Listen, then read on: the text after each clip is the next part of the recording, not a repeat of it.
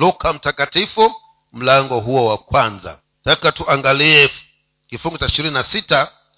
Tukomee hiyo ishirini na tukomee hiyo thalathini. Luka mtakatifu mlango ni wa kwanza kuanzia ishirini na sita mpaka thalathini.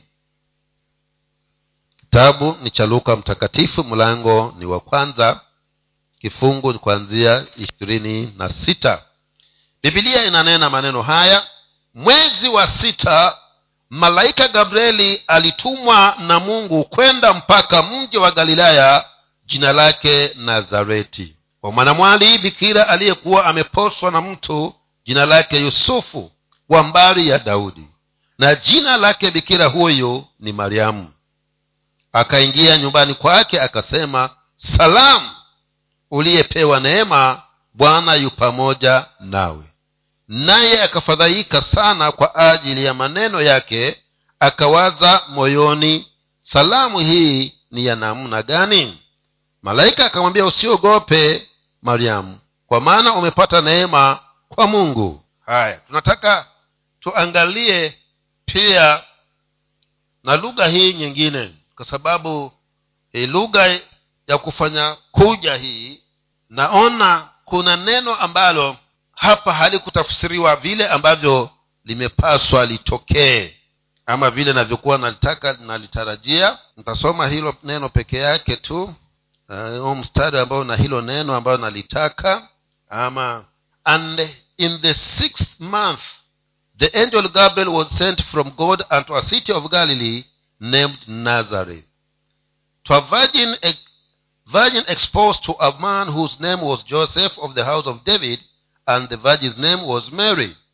And the angel came in unto her and said hi thou that art highly favored the lord is with thee. Blessed art thou among women. Sasa hilo neno likuwa nalitaka hapo ni hilo favored. Sasa sijui hawa waswahili walitafsiri vipi. Feva ni nini? Ni kibale hapa wakasema ni neema. Sasa hata tuondoe neema tuweke kibali. Nitarudia hapo tuweke kibale mwezi wa sita malaika gabrieli alitumwa na mungu kwenda mpaka mji wa galilaya jina lake nazareti. Kwa mwana mwali bikira aliyekuwa ameposwa na mtu jina lake yesu wa, jina lake yusufu wa mbari ya daudi na jina lake bikira huyu ni mariamu akaingia nyumbani kwake akasema salamu uliyepewa neema. Hasa hapa ingekuwa salamu uliyepata kibali bwana yu pamoja nawe. Taka niseme hivi ya kwamba wewe na mimi pamoja na wote wale ambao wameweka ama wamepeana maisha yao kwa kristo yesu ninasema ya kwamba basi sisi tumepata kibali kutokana kwa mungu. Tumepata kibali. Na hapa malaika gabrieli akawa anamwambia mariamu kwamba umebarikiwa wewe kwa maana umepata kibali kutoka kwa mungu.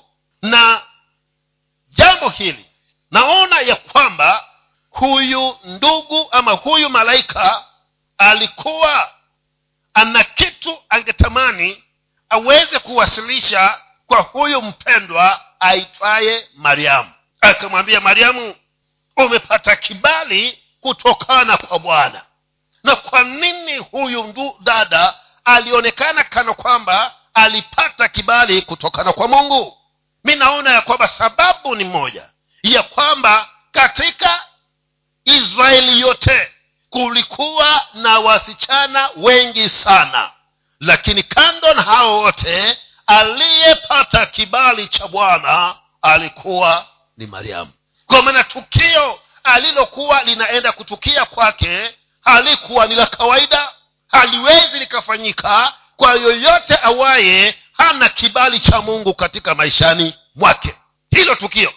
Na kuanzia siku hiyo mpaka leo na kuendelea kadri ulimwengu kadri dunia itakavyobaki hakutakuweko na yoyote mwingine ambaye atapata kibali kama hicho kilichomshukia mariamu katika nyakati hizo za bibilia navyo akafatwa akaambiwa mimi ni malaika gabrieli na nimekuja na habari kutoka juu mbinguni. Na habari hizi ambazo nimezijilia ama nimekuja nazo zinapatikana tu ama zamfikia tu ama zatendeka tu kwa yule ambaye amepata kibali kutoka kwa mungu. Sasa nataka ujitazame wewe mwenyewe. Jiangalie. Jichunguze. Na uone kama kwa kweli wahesabika kati ya wale ambao wamepata kibali machoni kwa bwana. Kwa sababu shida ni mojawapo wapendwa. Kibali kinaweza kawa kikawa kiko juu yako lakini wewe ukose kukitambua ya kwamba mimi nina kibali. Na si kibali hiki cha dio si kibali cha chief. Ni kibali ambacho kimetokana kwa mungu aliye ndiye muumba mbingu na nchi hasa kwa sababu hujakijua ukaishi maisha ambayo una maisha ya kuwa na kujifungafunga ku, maisha ya kupungukiwa maisha ya kuwa na shaka maisha ya kuhuzunika maisha ya kuwa na wasiwasi. Kwa sababu hujajua ni kibali cha nani kilicho juu yako. Mariamu akaja akaambiwa umebarikiwa wewe kwa nini nimebarikiwa? Umebarikiwa kwa sababu kibali cha bwana kiko juu yako. Nataka niseme hivi wapendwa wewe uliye hapa na nena ya kwamba umebarikiwa. Wapendwa tumebarikiwa sisi na tumebarikiwa kwa sababu kibali cha mungu kiko juu yetu wapendwa sisi si watu ambao ni wa kawaida. Ni kweli wanadamu wanaweza kutuangalia vile wanavyotuangalia kwa maana hawajui ni kibali cha nani ambacho kiko juu yetu. Lakini hebu nataka wewe utambue. Nataka wewe ujijue ya kwamba si mtu tu lakini mtu ambaye kibali cha mungu kiko juu yako na wakati kibali cha mungu kikiwa juu yangu hakuna lolote ambalo linalihitaji ambalo mungu hawezi akalitimiliza. Kwa maana mariamu akamuuliza vitakuwaje hivi? Huyu malaika akamwambia isiwe tatizo kwako. Kwa maana kibali cha bwana kiko juu yako. Kwa sababu kibali cha mungu kiko juu yako basi hakuna gumu ambalo litaweza kukushinda wewe ambalo litaweza kumshinda mungu ambalo litaweza kukosekana kutendeka maishani mwako. Kwa maana si kwa uweza wala nguvu zako lakini ni kwa sababu kibali cha mungu kiko juu yako. Ndugu zangu katikati ya hali yote tunapaswa tufahamu na tuelewe ya kwamba hata kama twalasima na mzungi twalasima na mchunga lakini hayo yote ni kwa sababu ya mwili. Na kwa sababu hiyo hainipasi nijione kwamba ni duni. Ninapaswa nijione ya kwamba katikati ya hali hizi zote tena nina kibali cha bwana juu yangu na hiki kibali cha mungu ambacho kiko juu yangu hakitaniacha kubaki mahali hapa. Hakitaniacha niendelee katika hali hii. Hakitaniacha nisumbuke jinsi navyosumbuka hakitaniacha niweze kuwa mtu wa kupungukiwa kama ninavyopungukiwa. Kama kibali cha bwana kiko juu yangu mimi nimebarikiwa kwa maana neno lasema nimebarikiwa kwa sababu kibali cha mungu kiko juu yangu. Ndugu zangu nahisi ya kwamba kuna kitu ambacho bwana angetamani akifunue kwako na kwangu. Ya kwamba nisiangalie zile hali zilivyo kama vile ambavyo mariamu naye aliambiwa ya kwamba hilo lisiwe ni tatizo ili mradi kibali cha bwana kiko juu yako wewe ni mubarikiwa. Sasa mariamu akawa anajiuliza vitakuwaje? Kwa sababu wapendwa haikuwa ni mtihani mdogo huu. Ulikuwa mtihani mkubwa ambao unahitaji kweli hicho kibali cha mungu kiwe juu yako ndipo uweze kuupita mtihani huu. Haukuwa ni mtihani rahisi. Kwa maana hapa kuna yusufu hapa kuna malaika. Na habari alizozileta malaika si za kawaida. Lakini malaika anamwambia kwamba usiwe na shaka kibali cha bwana kiko juu yako. Kumbe wewe utapata mimba wewe vitakuwaje na ndoa kati yangu na yusufu haijafungwa? Malaika akamwambia si shida lakini roho wa bwana atakuja juu yako. Lakini naona tatizo kubwa aliyokuwa nalo mariamu hata si kule kushika mimba. Nitakaposhika mimba na sijafungishwa ndoa ndoa haijafungwa yusufu atasemaje? Hilo ndilikuwa tatizo lake. Hilo ndio lilikuwa shida yake lakini kama ingekuwa yusufu yuko pale ayasikia hayo maneno na yusufu ayakubali angekuwa na shida. Lakini sasa ujumbe huu umenijilia mimi peke yangu na hapa nina uchumba na nani na ndugu yangu yusufu na sasa hili likisikika. Na hata akijua ya kwamba ni mja mzito vitakuwaje malaika akamwambia ya kwamba usiwe na shaka. Wewe umebarikiwa kwa maana kibali cha bwana kiko juu yako. Na ili muradhi kibali cha mungu kiko juu yako hayo mengine muachie mungu ndugu zangu hatuna haja ya kujisumbua na mambo ambayo yametupita kimo. Hayo yaliyo ambayo hatuyawezi hayo ni ya bwana na hatuna haja ya kutatizika wala kusumbuka kwa maana kibali cha mungu kiko juu yetu. Na kama kibali cha bwana kiko juu yetu basi hayo yanaonekana kwamba ni mazito katika macho ya kibinadamu. Kwetu sisi la kufanya ni kumwachia huyo bwana kwamba mii sitahangaika na ninakumbuka ninajua ya kwamba mimi ni mbarikiwa. Ndiyo hii hali imeinuka lakini kwa sababu kibali cha mungu kiko juu yangu baraka hizi ulizozinena lazima zitanijilia. Kwa hivyo mariamu akagundua hiyo siri. Akamwambia malaika basi ni sawa. Mimi ni mtumishi wa bwana. Acha iwe kama mungu alivyonena. Mariamu malaika akaenda zake malaika alipoondoka huku habari zikafika kwa yusufu. Ya kwamba yule uliokuwa unataka kumwoa basi hivi sasa ni mja mzito haya vitakuwaje hivi? Yusufu akaangalia akasema huyu dada vile alivyo wa kiroho hivi. Meri huyu aliye wa kiroho kabisa na mimi ninahisi ya kwamba huyu ndugu dada anampenda mungu sana. Vilikuwaje? Ni nani aliyepita karibu na yeye? Vilikuwaje? Lakini yusufu akasema hayo mambo ya mimba siwezi nikayakataa. Lakini hata hivyo kwa sababu ya msimamo wake na mungu mimi nitaamua kumwacha kwa siri. Kwa nini amwache kwa siri? Kwa sababu angemwacha pasipo siri kuna kuna adhabu ambayo ilikuwa inapewana kwa mtu yoyote kwanza msichana atakayeshika mimba akiwa nyumbani kwa baba yake. Na adhabu ilikuwa si rahisi. Na upigwe mawe mpaka ufa nini? Ufe. Na yusufu hapa kumbe anampenda huyu dada mary. Ingawaje amekosa kivyake yeye lakini kwa sababu ya ule upendo tulioambiwa hapa ya kwamba unapaswa utoke upendo usitoke chuki ndio hivyo akasema nitamwacha kwa nini? Kwa siri.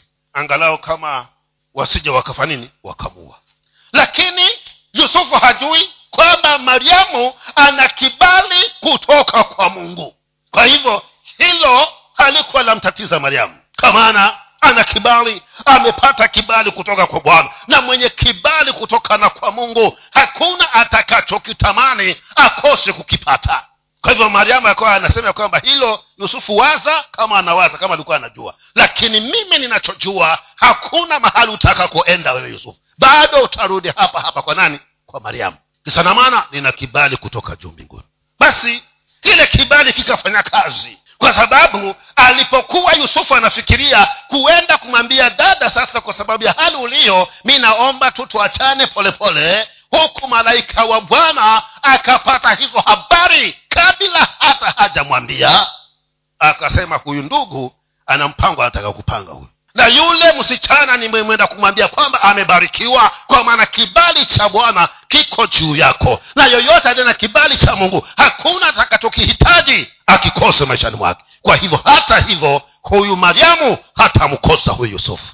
Acha mimi mwenyewe nimtembelee yusufu yaani wapendwa wakati kibali cha mungu kiko juu yako wewe hata huna haja ya kufanya kazi yoyote.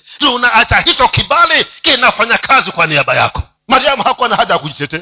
Kwa yusufu lakini wajua malaika alikuja angesema tangu babu babu yake babu kuzaliwa sijapata stori kama hii. Usinifikirie ni mjinga usinidanganye lakini sasa mariamu akasema ya kwamba mimi sitajitetea. Kama kweli nimubarikiwa kwa sababu kibali cha bwana kiko juu yangu. Acha hicho kibali kilicho juu yangu kinitetee na kiweze kunitetea kwa yusufu. Kibali kikamtetea. Kwa maana malaika alilazimika kutumwa tena kwa yusufu. Alipofika kwa yusufu akaambiwa ya kwamba eh, yusufu mwana wa daudi usihofu kumchukua mariamu mkeo kwa maana unavyomudhania sivyo alivyo. Vile ulivyokuwa ukimfikiria tangu mwanzo kwamba ni mcha mungu ndivyo alivyo mpaka saa hizi katika hali aliyo. Ile mimba si kwa sababu nyingine lakini kwa uwezo wa roho mtakatifu. Kwa sababu kupitia yeye kazi kusudi la bwana katika ulimwenguni likaweze kutimia. Kwamba ulimwengu ukaweze kupata mokozi na atazaa mtoto wa kiume nawe utamwita jina lake yesu yusufu akasema sasa nimepata jibu. Kwa sababu nilikuwa nafikiria haya ni udada ameenda visivyo lakini kumbe ni mpango wa mungu. Kwa hivyo mimi nami acha niingie katika baraka za nani? Za mariamu. Kwa hivyo naenda kumchukua kesho asubuhi. Kwa maana nitakuwa na mtu aliye na kibali cha nani? Cha mungu. Wapendwa tuna kibali cha bwana na ukiwa na kibali cha mungu kibali hicho ndicho kitakachokutetea kibali hicho ndicho kitakachokupigania kibali hicho ndicho kitakachosababisha makusudi ya mungu yatimie maishani mwako. Kibali hicho ndicho kitakachosababisha kilete hizo baraka ambazo zimetangazwa ya kwamba umebarikiwa wewe kwa maana kibali cha bwana kiko juu yako. Ndugu zangu yusufu alipoamuka asubuhi hakutaka kujua alienda moja kwa moja mpaka kwa kina mariamu akamwambia nimekuja na sasa basi funganya nguo zako twaondoka sote. Mariamu alishangaa. Si huyu ndugu ndi alikuja akaniangalia pale na kusikitika? Hivi vimekuwaje? Akakumbuka akasema ya kwamba kwa sababu kibali cha bwana kiko juu yangu hicho kibali kimeenda kunitetea kwa yusufu. Kwa hivyo mariamu akafanya bidii akafunganya nguo zake. Hata huku kwa wazazi pia hakuulizwa uendapi wewe? Kama kibali chafanya kazi. Yani wakati kibali cha bwana kiko juu yako hakuna pingamizi itakayosimama ikuzuie kufikiria kile ambacho ni makusudi ya mungu katika maishani mwako. Wapendwa tumepata kibali sisi. Wejiangalie hivyo ulivyo He? kila mmoja ajiangalie vile alivyo. Alafu mwangalie yule ambaye ni rika lako ambaye sasa hajaokoka umfananishe naye. Hata ukimwambia mtu pengine umekutana na mzee pita pale na mama peshe pale wanatembea bahati nzuri mzee pita akutane na na classmate wake. Namwambie mama peshe huyu basi tulisoma yote sote darasa moja hii.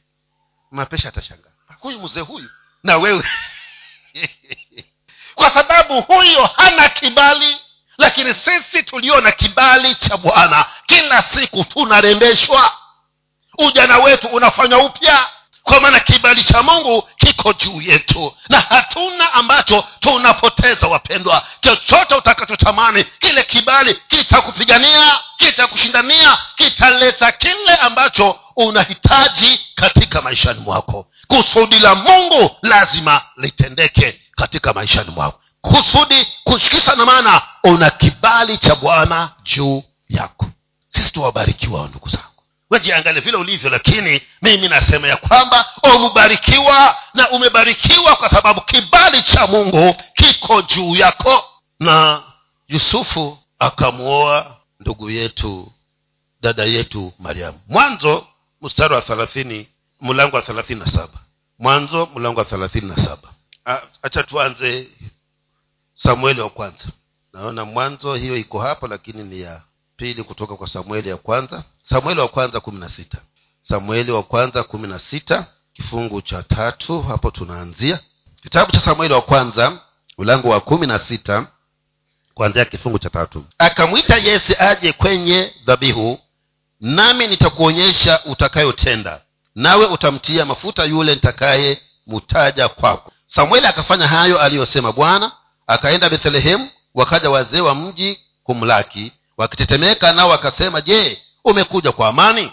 Naye akasema naam kwa amani. Nimekuja kumtolea bwana dhabihu. Jitakaseni njoni pamoja nami kwenye dhabihu.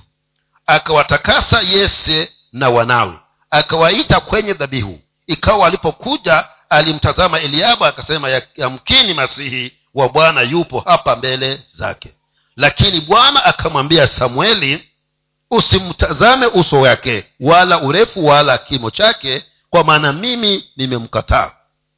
Bwana haangalii kama binadamu aangaliavyo maana wanadamu huitazama sura ya nje bali bwana huutazama moyo. Ndipo yesi akamwita abinadabu akampitisha mbele ya samueli naye akasema bwana hukumchagua huyo? Ndipo yese akampitisha shama naye akasema bwana hakumchagua huyu. Yese akawapitisha wanawe saba mbele ya samueli. Samueli akamwambia yesi bwana hakuwachagua hawa. Kisha samueli akamwambia yesi watoto wako wote wako hapa? Naye akasema amesalia mdogo wao na anatazama anawachunga kondoo. Basi samueli akamwambia yesi tuma watu wamlete kwa sababu hatutaketi hata atakapokuja huku. Basi akatuma mtu naye akamleta kwao naye alikuwa mwekundu mwenye macho mazuri wa, na umbo lake lilikuwa la kupendeza. Bwana akasema ondoka umtie mafuta maana huyu ndiye. Ndipo samueli akaitwaa pembe ya yenye mafuta akamtia mafuta kati ya ndugu zake na roho ya bwana ikamjia daudi kwa nguvu tangu siku ile. Basi samueli akaondoka akaenda zake rama. Angalia mwenye kibali cha bwana wapendwa hata ukafanyiwa njama kiasi gani? Bado makusudi ya mungu lazima yatimilike. Bado baraka za bwana lazima ziambatane na wewe. Mzee hapa ameambiwa ya kwamba mimi nimekuja hapa katika mji wa bethlehemu. Kusudi langu ni kuweza kuwa na ibada wewe pamoja na watoto wako wote. Lakini yesi akaanza kuwabagua. Akasema ni kweli huyu mzee na tena nabii amekuja kufanya dhabihu nami kama kuna watoto ambao wanaweza kuwa wahitajika walio na umbo na sura ya kuwa wanaweza kwenda kwa ibada kwa dhabihu basi pengine ni hawa saba lakini haka kengine haka. Acha kataleta usumbufu hapa. Na ndivyo inavyofanyika wapendwa wakati mwingine. Kwanza ule wakati wa zamani. Mijikenda tulikuwa wokovu bado ndio unaingia huku ulikuwa ukiokoka ni kana kwamba wewe si wa huo muji. Wewe si wa hilo boma tena. Watu wataitwa mkutano wakisema na fulani naye asema ah, achana na huyo. Atakujutwambia nini hapa? Sasa pengine ulikuwa wamemfanya daudi kama hivi kwamba huyu kijana hana la mwanya kwake. Lakini ni kweli katika macho ya binadamu hakuwa anaonekana sikito. Lakini katika macho ya bwana akawa ana kibali cha mungu juu yake kwa hivyo hilo halikumtatiza. Ndugu yetu daudi. Kwanza hata wakati habari zikija pengine alikuwa yuko malishoni hata hakusikia. Hivyo akawa anaendelea na shughuli yake. Lakini kwa sababu huyu mtu amepata kibali machoni kwa bwana haitajalisha waonekano wa miraba minne ama waonekana wa hali gani. Lakini kama kibali cha bwana kiko juu yako umbo halimaanishi. Hali zako hazimaanishi. Kinachofanya kazi ni kibali cha mungu juu yako. Na ndivyo ilivyokuwa na huyu ndugu. Wao walimwangalia kwamba ni mdogo wakamwangalia kwamba kwanza tandio wa mwisho wakaangalia kwanza kwanza hata haonyeshi kwamba huyu anaweza kuwa kitu chochote hapa katika mm, boma letu na hata katika hili taifa. Kwa hivyo hata huyu mtu sasa haina haja tumulete hapa lakini kumbe kibali cha bwana kiko juu yake. Huyu mtu aliye na kibali cha mungu kibali cha mtetea kitampigania kwa hivyo wakaja akena eliabu watu wa miraba minne. Samueli naye akakanganyika akasema hee ni huyu kwa sababu ukimwangalia mkono ni mkono kifua ni kifua anaweza kuwa mfalme huyu. Akijaribu mungu akamwambia hapana usifanye hivyo. Kwa maana wewe waangalia nje lakini mimi naangalia ndani. Huyu hasiye huyu. Kwa maana kibali changu hakiko juu yake na kwa sababu hiyo yesu akawapitisha wote wanawe saba lakini hakukupatikana yoyote. Ndo samueli akamuuliza watoto wako wote wako hapa? Yes. Watoto wako wote wako hapa? Akasema "Ah, ah, kuna mmoja. Lakini hata huyo sasa kama hawa wote wamekosekana kati ya hawa saba hata huyo sina matumaini. Sindivyo tunavyotazama bwana ndivyo watu wengine wanavyotutazama. Lakini wewe usikubali kuenenda kulingana na mtazamo wa watu. Enenda kulingana na vile mungu anavyokutazama. Na mungu anasema nini? Anasema umebarikiwa kwa maana umepata kibali kutoka kwa bwana.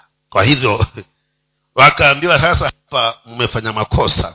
Kwa sababu ilikuwa ni tusimame tukisimama kazi iendelee mpaka imalizike ndo kama nikuketi tukae hivi sasa haijaisha hatuwezi kuketi. Kwa hivyo simameni hivyo hivyo. Hata kama yuko wapi afatwe mpaka aje. Kwa maana kibali cha mungu kiko juu yake. Kwa hivyo mpendwa taka ufahamu na uelewe ya kwamba hakuna mtu anayeweza kuendea kinyume wakati kibali cha bwana kiko juu yako kile alichokikusudia mungu kwa ajili ya maisha yako hakuna anayeweza kukipokonya kwa sababu eti huonyeshi kana kwamba wafaa. Hilo halimsumbui bwana. Lakini anachokiangalia je huyu mtu ana a, kibali changu kiko juu yake? Na sisi wapendwa kibali cha mungu kiko juu yetu ndugu zangu. Kwa hivyo haijalishi ni nini unakipitia wewe usisumbuke. Chako wewe ni kushikamana na mungu. Tutembea tu na bwana kwa sababu unapotembea na bwana wasababisha hicho kibali cha mungu kizidi kukaa juu yako. Na wakati utakapofika hicho kibali kitakutetea. Hicho kibali kitakupigania. Hicho kibali kitakusababisha uje ukutane na, na samueli ambaye ametumwa kwa ajili ya kukupaka mafuta uwe mtawala katika mji katika nchi ya israeli. Wapendwa kilichomleta daudi katika ile karamu ya, kutu, ya, ya kuwa na ibada mbele za mungu kilichomleta kutoka malishoni ni kibali kile cha mungu kilichokuwa juu yake. Hicho ndio kilimsababisha akiweze atolewe malishoni. Mwingine aende akasimamia hao kondoo huyu mwenye kibali aje mungu atimilize kusudi lake kwa ajili ya watu wake israeli. Hivyo ninashawishika ya kwamba kuna kitu ambacho bwana amekiweka kwa ajili yako. Kwa hivyo haijalishi kutakuwa na pingamizi aina gani lakini kile kibali cha bwana ndicho kitakachokupigania ndicho kitakachokutetea na alilolipanga mungu lazima litatimilika maishani mwako kama lilivyotimilika kwa daudi. Upinzani ulikuweko. Na haukuwa wa nyumbani kwake tu. Hata baada ya kupakwa mafuta tena bado sauli alijaribu kumuua lakini aliye na kibali cha bwana. Hicho kibali ndicho kitakachomlinda. Hicho kibali ndicho kitakachomtetea ndugu zangu. Hata wapange mipango kiasi gani. Lakini kibali cha bwana kikiwa juu yako hiyo mipango yao yote haitafanikiwa kwa maana mungu ndiye mlinzi wako ndiye anayekuangalia ndiye anayekutetea ndiye anayekupigania. Kwa hivyo huna sababu ya kuwa na hofu na shaka ili muradi unejua ya kwamba yesu ni bwana maishani mwako kibali cha mungu kiko juu yako. Acha wainuke watakavyoinuka. Lakini maandiko yanasema ya kwamba watakuja kwa njia moja lakini watatawanyika kwa njia saba. Wakikuacha umesimama wao wakiwa wanakimbia wakianguka ndugu zangu tuna bwana anayehusika na sisi. Tuna mungu anayetupenda wapendwa. Na ukijua kibali chake kiko juu yako wewe usiangalie hali usiangalie mazingira. Kwa ni mazingira yanaweza kuwa yananena kinyume. Hali zinaweza kuwa zazungumza kinyume. Lakini ukweli wa mambo ni kwamba kibali cha mungu kikiwa juu yako hizo hali lazima zifanye nini? Zibadilike. Lazima zitabadilika kwa maana mungu aliyeweka kibali chake juu yako ndiye atakayezibadilisha. Kwa ajili ya utukufu wake na kwa ajili ya faida yake sisi faida yetu sisi tulio na hicho kibali cha bwana. Kwa hivyo daudi ikabidi aende akatolewe kwa malisho. Na alipofika pale bibilia inasema ya kwamba mungu akamwambia samueli sasa yule niliyekutuma kwa ajili yake ndiye huyo sasa mpake mafuta. Sijui walisikiaje wale ndugu zake. Nyinyi mwasema huwa mtu ana anakuwa na kiazi. Sasa yamkini pia walikuwa nacho kiazi. Haka haka. Tena huyo mungu na midude sisi hakuona. Haka. Eh, kwa sababu ndio kibali cha bwana kiko juu yake. Kwa hivyo wacha wakudharau. Lakini wanadharau ambaye siku moja watakuja kumpiga magoti wanadharau ambaye siku moja atakuja kusema ya kwamba hakika tumejua huyu ana mungu na kwa sababu ya mungu yuko vile alivyo leo. Kwa hivyo wewe usisumbuke. Hata ukiwasikia wanavyokunena tumeamba kwamba tuwapende. Kwa sababu unapozidi kuwapenda ndicho hicho kibali kinazidi kukaa juu yako. Na ndivyo kitakavyozidi kukutetea na kutu, kukupigania mpaka kusudi la mungu maishani mwako liweze kusimama. Yule aliyeimba huu wimbo alikuwa amejua siri sijui kama ni nani huyo. Anasema kwamba sijipiganii mwenyewe napiganiwa na baba. Alikuwa amejua ya kwamba mimi katika vita vyangu vyote sina mkono nitakaoinua kwa maana kibali cha mungu kiko juu yangu. Mradi kiko juu yangu hicho kibali ndicho kitakachonipigania ndo akapata hiyo sira akaimba huo wimbo. Na ndivyo ilivyo wapendwa hata na sisi. Kibali cha mungu kiko juu yetu na kwa sababu kiko juu yetu haijalishi tutapitia changamoto gani haijalishi tutapitishwa katika maeneo ya namna gani magumu lakini muradi kibali cha bwana kikiwa juu yetu hauna sababu ya kutatizika. Hicho kibali kitakushindania. Ilimpigania daudi. Sauli akataka kumumaliza lakini kibali kikasema watu wa aina kama hii walio na kibali cha bwana juu yao hawawezi wakamalizwa hawawezi wakauawa mpaka kusudi la mungu maishani mwao liweze kutimilika. Kwa hivyo akajaribu mpaka mwisho wake akasema sasa acha ni mwache kwa maana huyu mimi sipigani na daudi napigana na mungu. Na siwezi nikapigana na mungu nikapata ushindi. Kwa hivyo acha nimuache hivyo daudi sauli akamwacha daudi. Na siku moja lile kusudi la bwana likatimia. Kwa maana siku moja daudi aliweza kukalia kile kiti cha utawala cha taifa la israeli. Kwa nini? Kwa sababu kibali cha bwana kilikuwa juu yake. Hata na wewe nawe nataka nikwambie ya kwamba si mtu wa kawaida. O mtu ambaye unabeba kibali cha bwana juu yako. Na kwa sababu hiki kibali cha mungu kiko juu yako lile ambalo ni tamanio la moyo wako lazima litakuja kutimilika. Lazima litakuja kufanyika ndugu yangu. Vita vilivyoinuka hutavipiga wewe. Uko kile kibali cha mungu kitakupigania mpendwa. Kwa hivyo usiwe na shaka usiwe na hofu usiwe na tatizo. Kibali cha bwana kilicho juu yako kitakupigania kama alifanya kwa ajili ya daudi.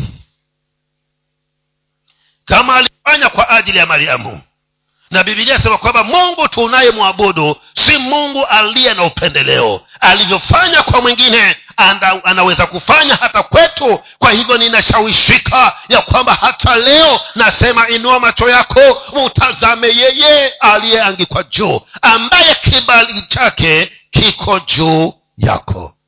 Usiangalie hizo hali mutazama yeye bwana. Ndugu zake yusufu walijaribu. Sema anajifanya kwamba huyu ana mungu sana anajifanya kwamba yeye ni bwana wa ndoto. Acha tumushughulikie tuone kama ndoto zake zitakuwaje. Wapendwa aliye na kibali cha mungu hagusiki. Hakuna mpango utapangwa uweze kumfikia. Wakapanga kumuua mungu akabatilisha. Akaweka wazo kwa mwingine akawambia akawaambia wenzake kwamba bwana tusimuue huyu. Kuna faida gani ya kumwaga damu? Tutumwingiza hapo kwenye shimo atakufa polepole. Kwa hivyo wakamwingiza kwenye hilo shimo lakini vivyo hivyo aliye na kibali cha bwana hawezi akakufa kwenye shimo. Lazima kwenye shimo atatoka ili kusudi la mungu litimie katika maishani mwake. Walipokuwa wanakula chakula chao cha mchana bwana akasababisha kuwe na njia hapo angalau wale wafanyabiashara wapite na karibu na hapo. Alipopita karibu na hapo mmoja akatoa wazo akasema sasa ndugu eh, tumekataa kumwaga damu lakini kufa sitakufa hivyo hivyo. Sasa kuna haja gani? Afe bila kupata faida. Situmuuze atuondokee pamoja na faida. Walipogeuka nasema basi hili wazo ni kweli. Angalau takuwa satuondokea tena donge tuko nalo. Wakaenda wakamtoa. Akawaambia wale waishimaili kuna bidhaa hapa tunaiuza yaani ndugu kikiwa kibali cha bwana kiko juu yako wewe usihangaike. Kumbe hivyo wanavyofanya wanafikiria kwamba wanafanya visivyo. Wanafanya kilicho kibaya kuwaondolea. Kumbe wanampatia njia ya kufika kule ambako kusudi la mungu litatimia huku. Kwamba wakati mwingine ukiona mambo yanafanyika kama ndivyo visivyo wewe usiwe na shida. Ili muradi kibali cha mungu kiko juu yako usisumbuke. Hivyo wakamuuza na vipande sijui vipande thelathini wakachukuliwa waka waishmaeli kwa hivyo kwa wao walikuwa wanajua ya kwamba hizo ndoto hazitatimia na hiyo na hizo kero zake hatutazisikia tena. Za kila kila tukilala asubuhi tukiamuka we nimeota. Bwana amenena. Kwa hivyo akapelekwa wapi? Misri alipofika misri nako waishmaili walikuwa ni wafanyabiashara. Hawana haja na mtu wana haja na bidhaa. Kwa hivyo yusufu akawakacha zile bidhaa walizokuwa nazo. Akamwambia potifa kati kando na hizi ambayo tunauza hata huyu naye pia tamuuza huyu. Potifa akasema basi ni sawa. Hata mimi nimnunue na aliponunuliwa kuingizwa katika nyumba ya potifa potifa akagundua ya kwamba tangu huyu mtumwa alipoingia hapa hapa nyumbani kwangu kama kulikuwa kuna kideri kinaingia kideri hakiingii tena. Huku wangu wanasalimika. Akataka kuuliza kwani mnampatia dawa gani hapa? Mbona sasa tupatini dawa huku sasa vinakuwaje bali lakini akachunguza akagundua kwamba huyu kijana. Kwa nini? Kwa sababu kibali cha mungu kiko juu yake. Popote utakapoingia wakati kibali cha bwana kiko juu yako utabadilisha yale mazingira pale. Lazima mazingira yabadilike. Kwa hivyo mazingira yakabadilika potifa akaona ya kwamba ng'ombe zinazaa vizuri zile fujo za kuita daktari haziji has, zimeniondokea shambani kuna kuwa vizuri mpaka akagundua ah, ah, haya yanafanyika yamkini kwa sababu ya yusufu. Na kwa sababu yake basi sasa sitamchukulia kama mhutumwa nataka kumfanya kuwa mkurugenzi wa hii kampuni ya hapa kwangu nyumbani. Kwa yusufu akapewa cheo. Kwa hivyo kama alikuwa anakula vile ile supu ambayo ilikuwa watu wameteka ile topolea mpaka imemalizika hasa ni kwanza we sahani ya kwanza mpaka iende kwa bwana kubwa. Kwa maana kibali cha bwana kiko juu yake. Akawa sasa anapata hiyo toplea na changamoto zikainuka pale katika nyumba ya potifa. Akaishia gerezani. Alipofika kule gerezani nako askari mulinda gereza alipoingia pale yusufu aka, huyu askari akagundua tangu huyu aingie hapa gerezani zile fujo za kuleta sugara hapa bangi na sabuni za nje sizioni tena hapa. Mkuaje hapa? Haa, nimesema popote utakapoingia kama kibali cha bwana kiko juu yako hayo mazingira mpaka yabadilike. Akaenda akabadilisha ile mazingira. Watu wakawa watiifu wale wafumba na walikuwa wanawasumbua sana. Mpaka mwisho wake akasema huyu ndugu hata nimfanye prefect akawekwa karanja wa nini? Wa jela. Wahao wa mahabusu wote waambie mkubwa wa mahabusu. Lakini jezi ni hiyo hiyo. Ndugu zangu yaani kumbe ukiwa na mungu wewe si mtu wa kawaida. Mungu akiwa juu yako kibali hicho kikiwa juu yako wewe waweza kufikiria kwamba hakuna kinachotendeka lakini waliokuzunguka wanaweza wakashuhudia ya kwamba tangu huyu awe hapa mambo yamebadilika hali si kama vile zilivyokuwa. Hatung'ang'ani tena. Kwa nini? Kwa sababu kibali kile kilicho juu yako kinafanya kazi si kwa ajili yako tu hata kwa waliokuzunguka pia. Kwa hivyo hata kwa gerezani nako akapata kibali. Kwa hivyo nasema nini? Nasema ya kwamba wewe hapo ulipo hivyo unavyojiona nataka ujue ya kwamba kibali cha mungu kiko juu yako. Na kwa sababu kiko juu yako hakuna litakaloinuliwa kinyume na wewe linaloenda kufanikiwa. Hakuna. Chochote kitakachoinuliwa.